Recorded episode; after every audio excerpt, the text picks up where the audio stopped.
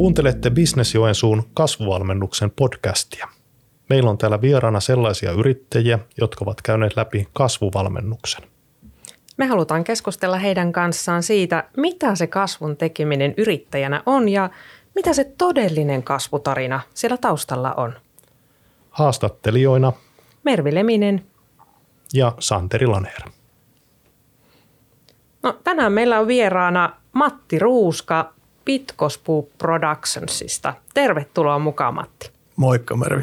Nyt oli kyllä niin vakuuttava tuo teidän startti, että pisti ihan hymy heti huulille. No niin, hienoa, hienoa. Sitähän me yritetään noissa valmennuksissakin, että me ollaan niin vakuuttava olosia. Mutta hei, kerro vähän itsestäsi ja teidän firmasta. Joo, okei. Okay.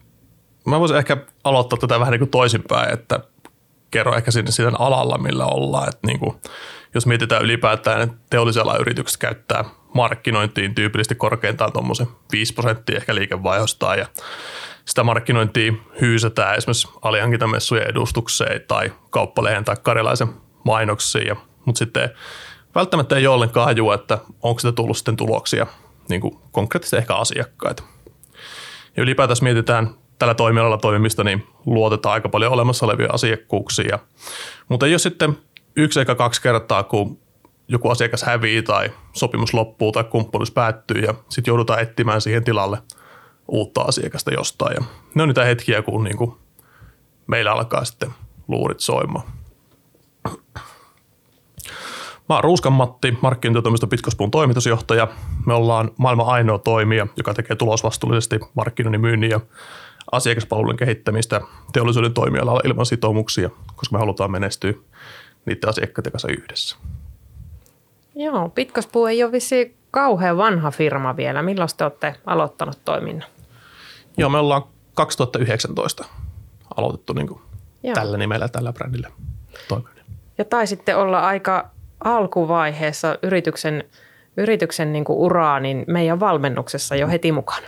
Joo, että se oli 2019 kevät, kun yritys pistettiin paperit menemään tai tehtiin tämä nykyinen yhtiömuoto siihen ja syyskuussa 2019 oli sitten, kun hypättiin kasvuvalmennukseen mukaan. Minkäs, minkäslaiset fiilikset sulle jäi siitä valmennuksesta? Se oli ihan huikea kokemus. Siellä sai vähän niin kuin pysähtyä sen hetkisen niin kuin arjen keskellä ja pääsi niin kuin tekemään oikeasti sitä yrityksen kehittämistyötä ja, ja niin kuin siihen liittyviä toimenpiteitä. Joo, kiva kuulla. Mitä, mitä kysymyksiä sulla oli mielessä, kun sä lähit mukaan tuohon valmennukseen? Mikä oli päällimmäisenä sulla niin kuin yrityksen ja yrityksen kasvun suhteen mielessä? Joo. Me puserettiin silloin just nimenomaan yritystä läjää ja mietittiin aika paljon sitä suuntaa, että mihin, mihin päin ollaan lähdössä ja miten työskennellään ja minkälaisia prosesseja tehdään ja mitä tapoja ylipäätään meillä on tehdä. Ja sitten jotenkin ehkä kun heittää vielä takaisinpäin, niin se oli tosi hauska ajatella, että tämä kaikki oli kuitenkin ennen tätä pandemiaa. Mikä mikäli, että me mietittiin oikeasti niitä toimenpiteitä niin kuin puhtaasti kasvun kannalta, eikä sen kannalta, että selviytyykö meidän yritys tästä niin kuin muuttuvasta tilanteesta. Ja es- esimerkiksi meidän alkuperäisessä liiketoimintasuunnitelmassa, mikä me tehtiin niin kuin käytännössä puoli vuotta suurin piirtein ennen kuin lähdettiin kasvuvalmennukseen, niin meillä ei ollut mitään viitteitä SWOT-analyysissä koko niin kuin maailmanlaajuisesta tilanteesta muuten kuin joku hmm. heitto, vaan että yleinen taloustilanne hei on täällä uhkissa. Mutta mut meillä oli silloin niin tosi vahva drive ja halu kasvaa, ja me kartoitettiin ihan tietoisesti meidän heikkouksia, joten sitten kyllä myöhemmin tunnistettiin lisää myös kasvuvalmennuksen aikana, mutta niitä haluttiin lähteä nimenomaan ratkoa kasvuvalmennuksen avulla. Joo. Haluatko jotain heittää, että mitä ne, mitä ne heikkoudet siellä oli?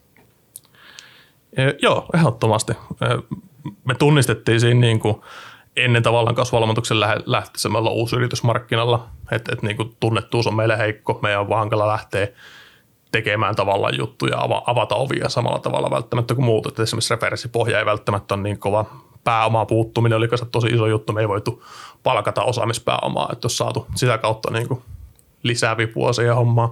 Että nämä oli esimerkiksi semmoisia aiheita, mitä lähdettiin niin alun perin ratkomaan. Joo. Teillä kuitenkin heti alusta muistelee, että teillä oli jo siinä porukka aika mukavasti niin kuin mukana teidän toiminnassa.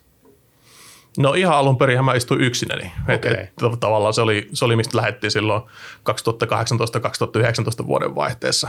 Ja sitten siitä lähti, tuli toinen yrittäjä heti siihen hommaan mukaan. Ja sitten tota, se lähti laajenemaan aika nopeasti. Joo, paljon teillä oli silloin valmennuksen aikana porukkaa siinä pyöri mukana? Mm, valmennuksen aikana meillä taisi olla kuusi henkilöä töissä. Joo.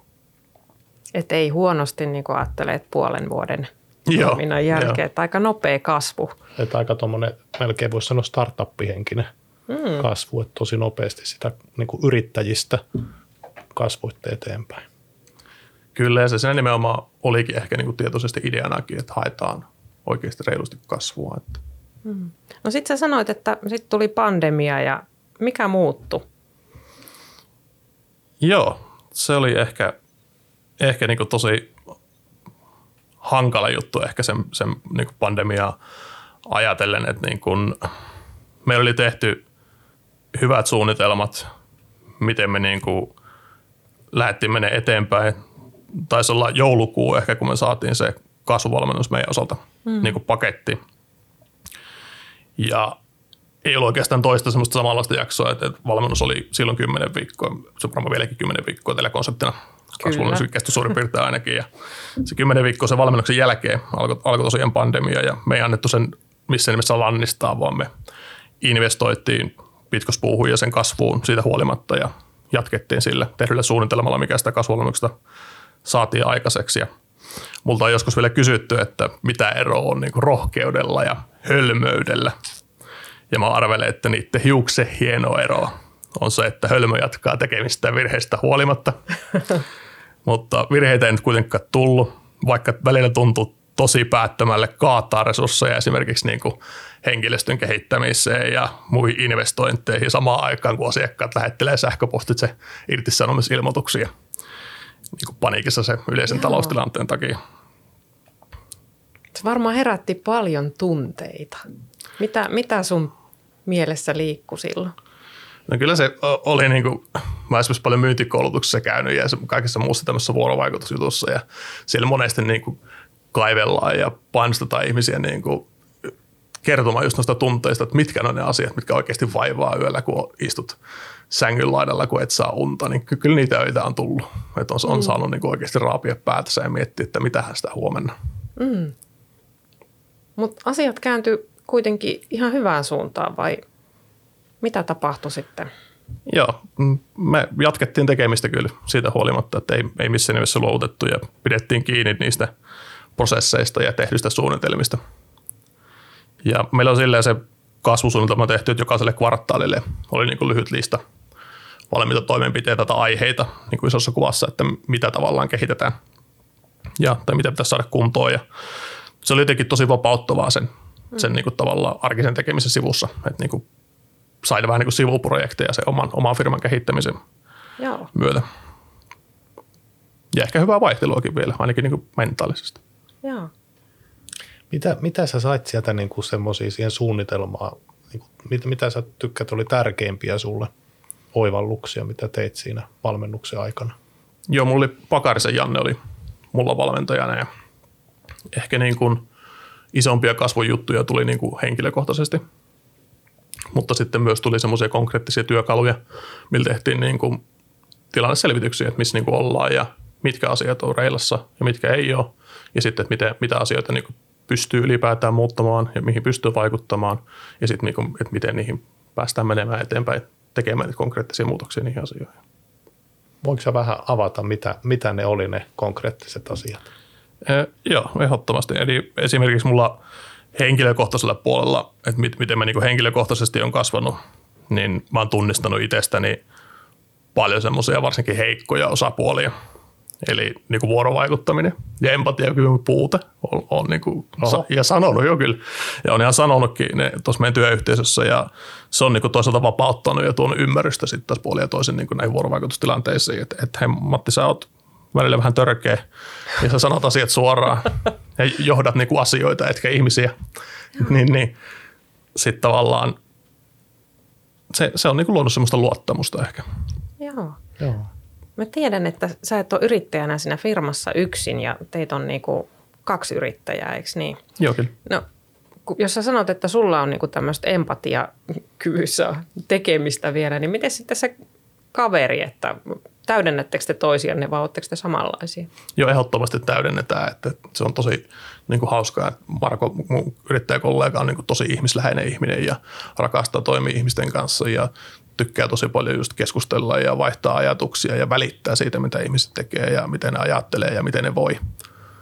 Niin, niin nimenomaan täydennetään toisiamme. Et se on, se on niin tosi hauskaa ja ehkä niin kaikista parastakin tuossa niin kokonaisuudessa, että kun ihmiset on erilaisia, niin ne täydentää toisia ja sitten se lopputulos, olipa se projekti tai liiketoiminta tai kehitystoimenpide tai mikä tahansa, niin se ihmisten summa on tavallaan se lopputulos sitten. Onko se ollut helppo homma löytää niin ne oikeat roolit teille molemmille? Ei missään nimessä, ei missään nimessä. Ja se, se oli, tämä oli yksi iso aihe kanssa, mitä käytiin kasvuvalmennuksessa Jannen kanssa, että niin kuin mietittiin sitä roolitusta ja niitä juttuja. Ja, ja yksi käytännön konkreettinen esimerkki oli, että me tehtiin jokaisen positioon, eli ty, niin tavallaan työtehtävää, mitä meillä yrityksessä on niin kuin olemassa auki, niin tehtiin siihen niin kuin työnkuvaus, että hei, mitä tämä positio sisältää. Ja sitten ei, ei niinkään, että tämä ihminen tekee tätä, vaan tähän työtehtävään kuuluu nämä tehtävät.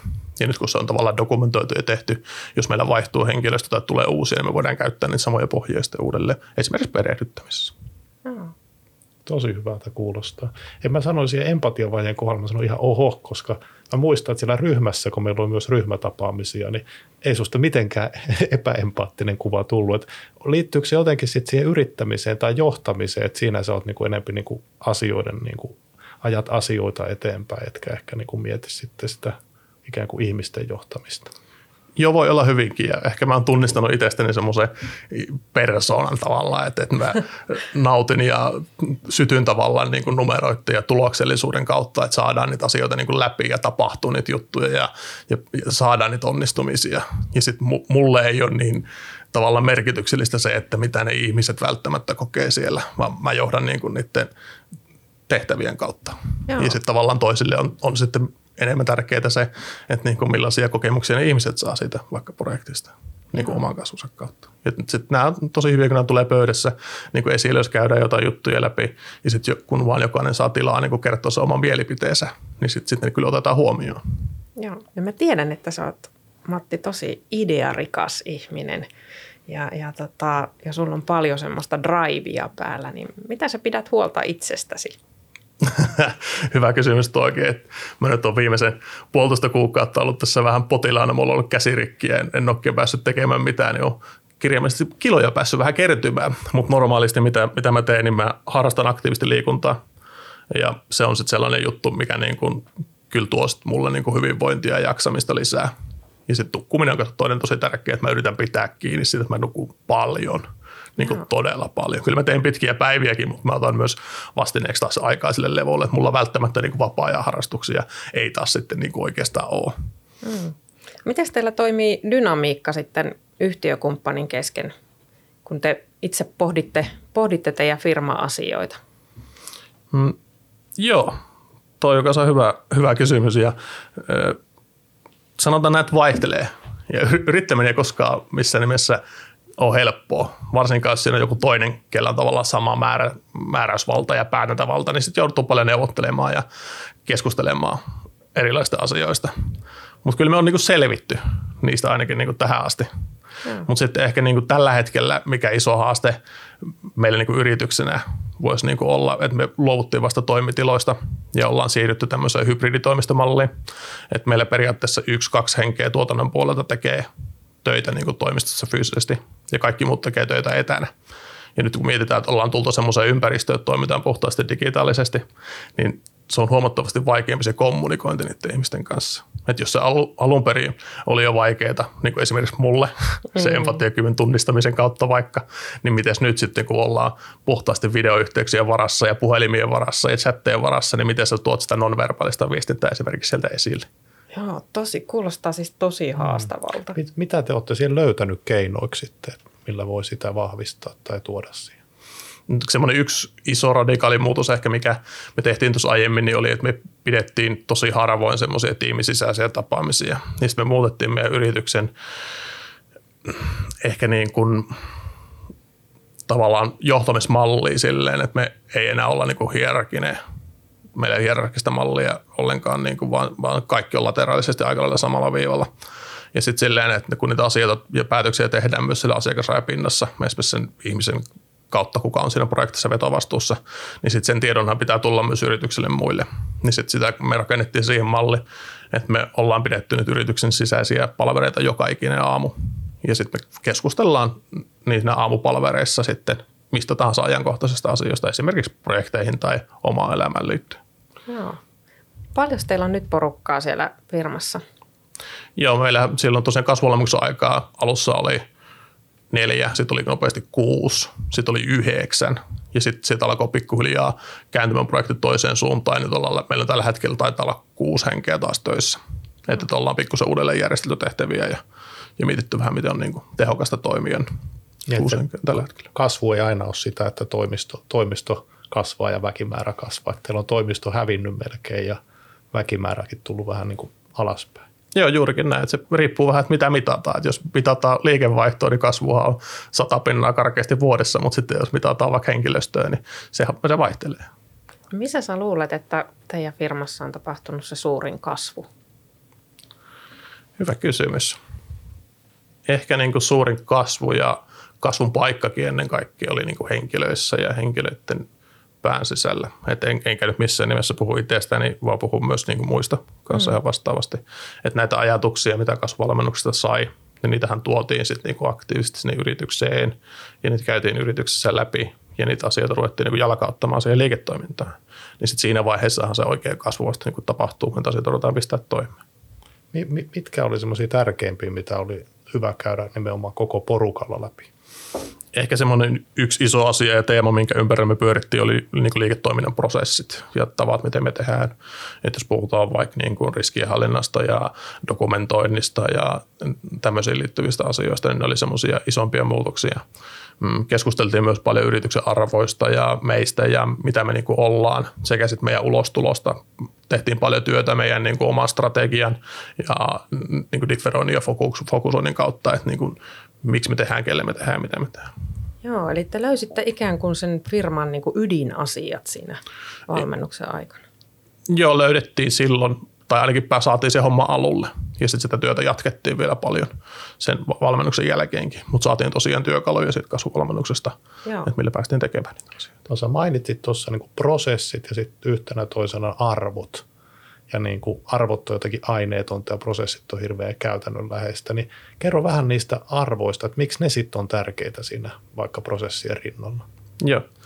Mm, arvomaailma itsessään ei, ei ehkä yritykselle ole niin kuin aineellista pääomaa eikä niin kuin välttämättä sillä ole mitään niin kuin arvoa, ainakaan jos niin kuin taloudellisesti ajatellaan. Mutta nyt jos mietitään sitä, että meillä on työntekijöitä, meillä on ihmisiä, meillä on asiakkaita, kenen kanssa me toimitaan – niin ne, ne toimii omien arvojensa mukaan ja niitä draivaa niiden omat arvot.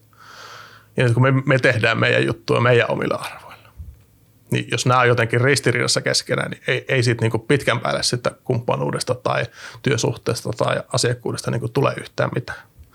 Sitten me käytiin porukassa paljon keskustelua siitä, että, että nimenomaan, että mitä me ollaan ja mitä me halutaan tehdä – ja ennen kaikkea, että miksi me halutaan tehdä. Ja sitten päästiin tähän arvokeskusteluun nopeasti, että niin kuin mikä se jokaisen henkilökohtainen drive on. Okei, okay. eli oliko se jotenkin niin kuin näiden arvojen yhteensovittamista, että te niin kuin yrittäjinä ja työntekijät ja sitten toisaalta asiakkaatkin, että, että mikä on niin kuin teillä yrityksenä sitten ne yhteiset arvopohja ja miten se istuu taas asiakkaisiin. Mulle tulee jotenkin tämmöinen kuva tästä. No keskusteluja ainakin käytiin ja ehkä voisi osittain sanoa, että juurikin noin, mutta toisaalta ei missään nimessä niin, että ollaan mitään keskiarvo lateraali massahuippua, vaan me oikeasti käytiin läpi, että miksi. Mm. No mi- mitä te löysitte siihen vastaukseksi? Hyvä kysymys. Sieltä, sieltä löytyi, me ollaan tosi rohkeita, me ollaan tosi luotettavia, me tehdään asioita yhdenvertaisesti ja me toimitaan tosi läpinäkyvästi ja me välitetään asiakkaista – ja ennen kaikkea me tehdään asioita tasa-arvon mukaisesti. Kuulostaa aika hyvältä. Kuulostaa tosi hyvältä ja heti tulee mieleen se, että yritykset laittaa arvoja nettiin ja seinälle ja mm. näin, niin miten te huolehditte, että nämä niin kuin elää siinä arjessa sitten? Että ne ihan oikeasti on niin kuin ohjaa jotenkin sitä tekemistä. Joo. Mm, mä oon itse huomannut sen, että kun tavallaan sukupolvet muuttuu ja mennään ehkä jopa niin kuin karistan milleniaalien johtamiseen – niin sitten se raha ei enää ole niin merkityksellinen juttu. Ja välttämättä se työpaikka tai ne työpaikan edut tai asiakkaat tai mikään semmoinen, niin kuin mitä omassa päässä ajattelee niin, niin kuin merkityksellisenä, niin ei olekaan niin kuin merkityksellistä, vaan se, että haetaan niitä kokemuksia ja sitä syytä ehkä, että miksi mä oon täällä. Mm. Niin sitten tavallaan tämä arvomaailman tuominen esille ja sen ideologia ja ajatukset sen takana, niin on ehkä niin kuin ollut yksi työkalu siihen myös niin kuin työnjohtamiseen. Kuulostaa aika eksistentiaalisilta kysymyksiltä. Joo, siis Miks, mun, mun mielestä niin kuin tosi vaikeita asioita ja ei, ei missään nimessä ole helppoja juttuja niin kuin minulle, mutta niin kuin jos mietitään johtamisen kannalta ja, ja mm. tässä kasvuvalmennuksen kannalta ja kasvujohtamisen kannalta, niin tosi merkityksellisiä juttuja kyllä. Joo. Mä haluaisin vielä, vielä kysyä tuosta arvoista, arvoista että miten te... Muahan pelottaa, kun sä prässäät tätä ei, aihetta, että mihin tämä menossa. lä, lähinnä se, että miten te sitten, jos sanoit, että se oli teille, sullekin vaikea asia, ja nuori yritys ja lyöty porukka kasaan, niin miten te kävitte se arvokeskustelu? Miten, minkä, oliko se jotenkin jonkinlaisia vaiheita siinä, että miten se eteni? Tai? Oli, oli. Se, se oli tuskallinen ja pitkä prosessi. Okei, okay, okay, tämä haluaisin kuulla. Omalta kannalta että ajateltuna. Että se missään nimessä ollut yksi keskustelu ja arvot olivat tässä, hei, hei. Näitä keskusteluja oli niin kuin useita useiden kuukausien aikana ja ne, ne oli pitkiä, välillä mm. lyhyitä. Et joskus keskusteltiin jostain yhdestä teemasta hyvinkin lyhyesti, joskus oli tunteja jostain aiheesta, että miksi kyllä, miksi ei ja miksi tämä on meille tärkeää. Ja, niitä, ja siis tavallaan toihan on tosi hyvä, että nyt ajatuksia tuli vaihdettua siinä, ei se omakin näkemys myös laajentu. Mutta se, se ei todellakaan ollut lyhyt prosessi. Ja sitten ne tavallaan niitä ajatuksia jos nimenomaan nivottiin ja lyötiin yhteen ja niitä esiteltiin vielä yrityksessä sisäisesti, että miksi tavallaan tämä on meille tärkeää ja miksi tämä on hyvä ja niiden pohjalta saatiin niin vedokset niistä arvoista ja päästiin niin tekemään sitä työtä sitten niin kuin eteenpäin, että saadaan jotain niin konkretiaakin siihen. Joo. Mitä se vaati, että saitte sen ikään kuin pakettiin? Mitä se vaati teiltä yrittäjänä ja koko työyhteisön? No kyllähän se oli semmoinen niin puserus ja, ja piti, piti tavallaan niin oikeasti miettiä, että miksi me käytetään niin kuin aikaa tähän ja, ja miksi tämä on meidän työntekijöille, me, meille yrittäjille, meidän asiakkaille merkityksellistä ja, ja nimenomaan, että miten se näkyy siinä arjessa sitten ehkä. Et mä, mä sanoisin, että siihen käytettiin kohtuuttoman paljon aikaa. Onko se joku toisen mielestä sitten liian vähän? Voi varmasti olla ja se on ihan ok kanssa. Mutta että – Hmm.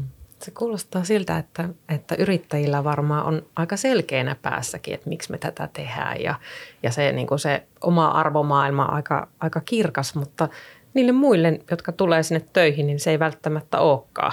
Että et ne, niille ei ole sitä teidän, teidän niin kuin taustapohdintaa, niin musta kuulostaa aika hyvältä, että olette käynyt, käynyt niin kuin paljon sitä keskustelua myös henkilöstön kanssa ja se ei ole vaan yrittäjien niin kuin näkemys, vaan se on sitten teidän yhteinen.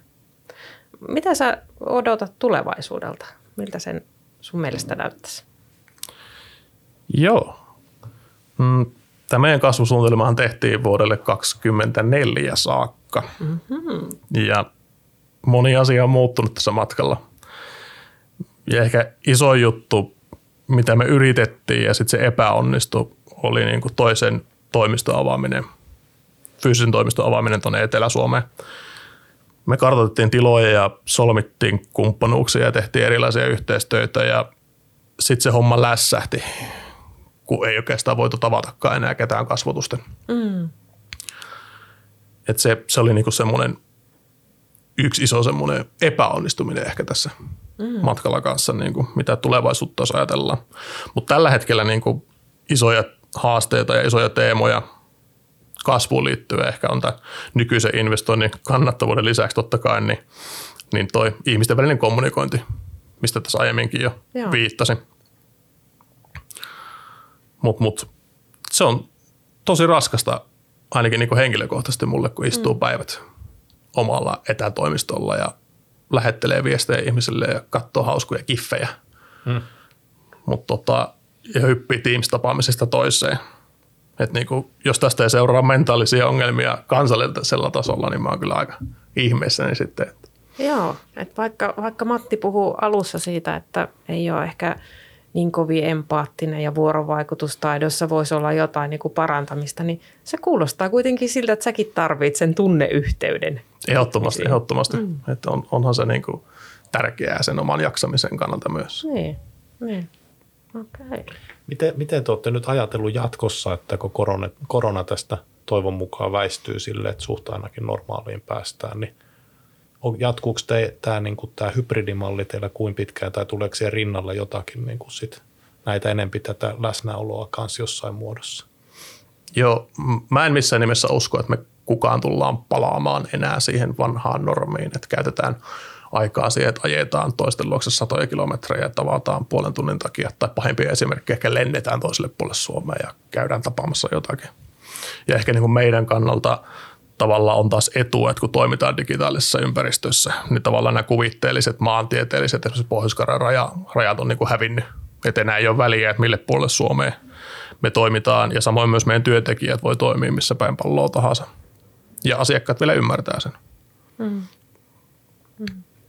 Mutta tuleeko teillä tai onko teillä jo nyt sitten semmoista jotakin, joka tuo kuitenkin sitä läsnäoloa teidän, teidän omalle porukalle? No ehdottomastihan niin kuin, jos mennään projekteihin ja ni, niiden niin kuin tekemiseen, niin mehän tehdään konkreettista työtä myös asiakkaiden kanssa.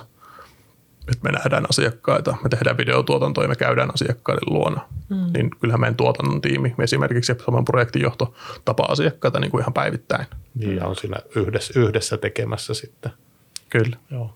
Joo. No mitä sä Matti luulet, että, että teidän firma on niin kasvanut aika reippaastikin, hyvällä tahdilla, niin puhuit tuosta, että sata pinnaa vuodessa. Se on yksi niitä kovimpia meidän, meidän niin asiakkaiden kasvuprosentteja. Niin mitä sä luulet, meneekö tämä samalla tavalla jatkossakin?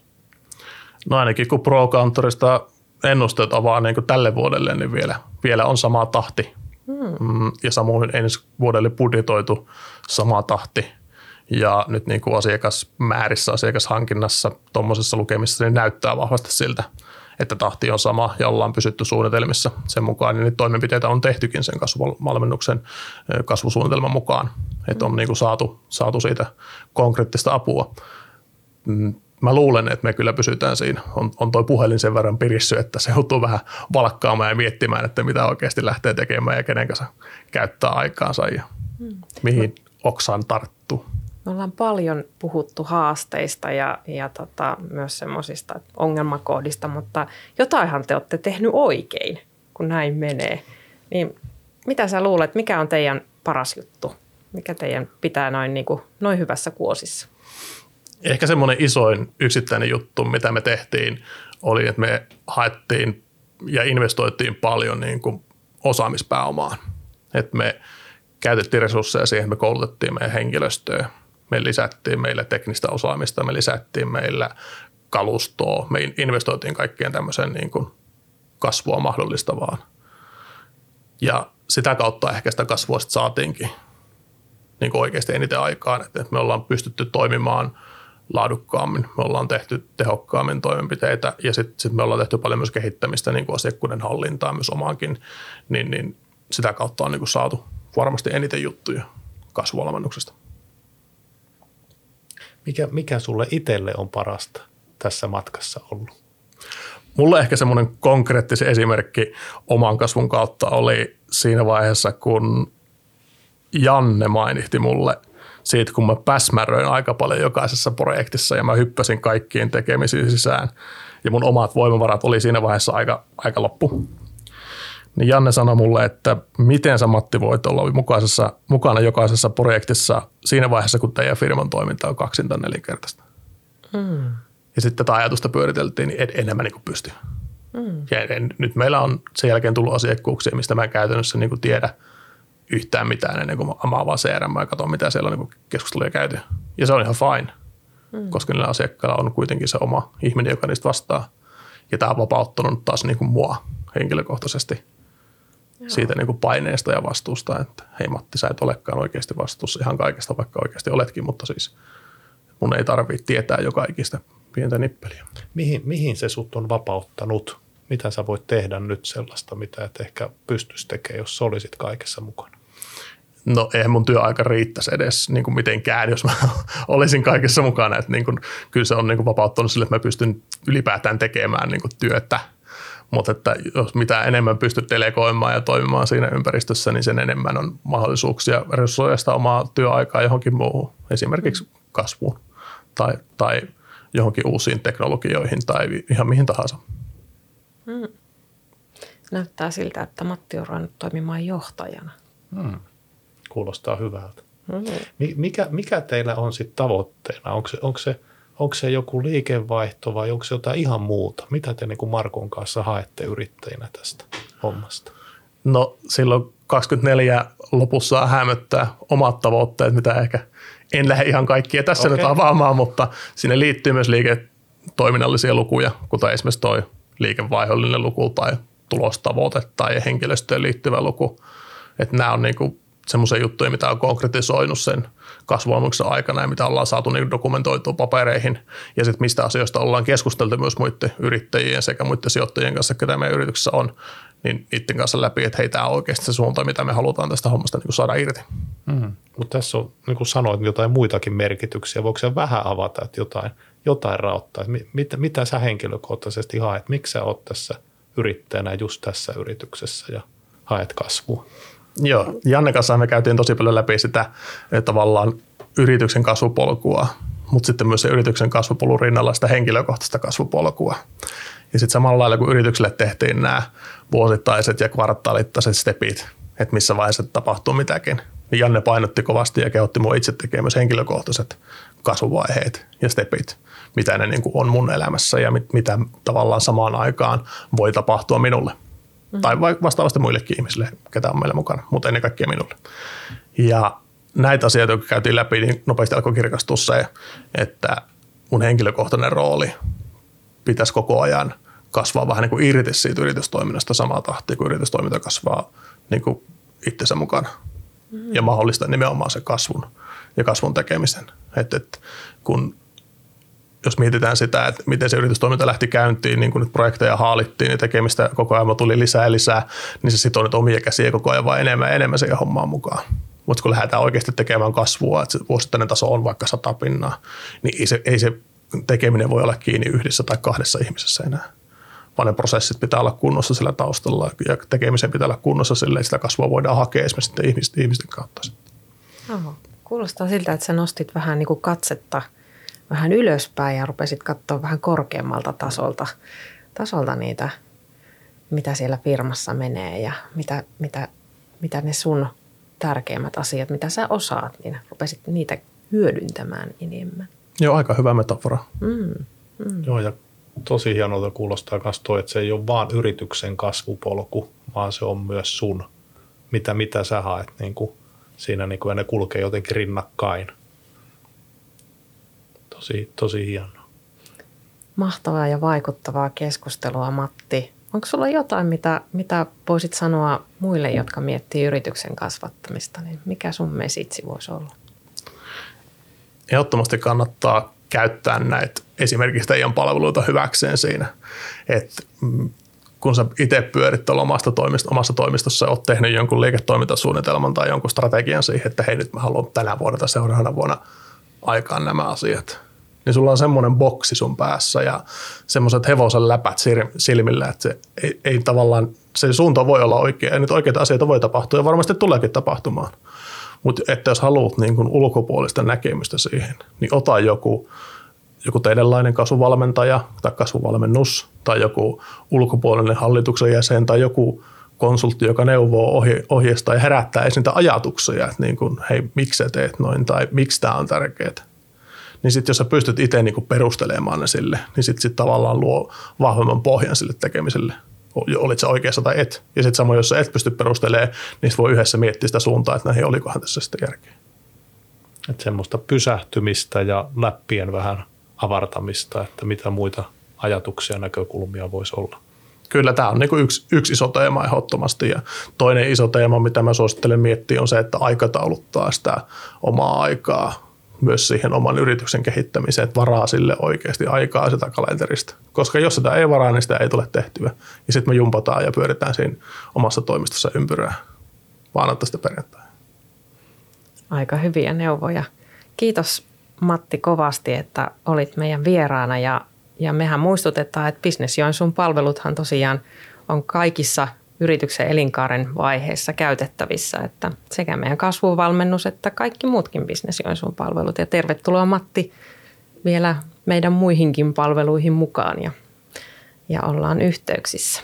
Joo, kiitos. Oli tosi mukava jutella, jutella ja kuulla nämä kuulumiset. Joo, kiitos itselleni. Oli ihan mahtava kokemus ja mielelläni tulen kyllä käyttämään teidän palveluita jatkossakin. Kiitos ja menestystä kasvuun.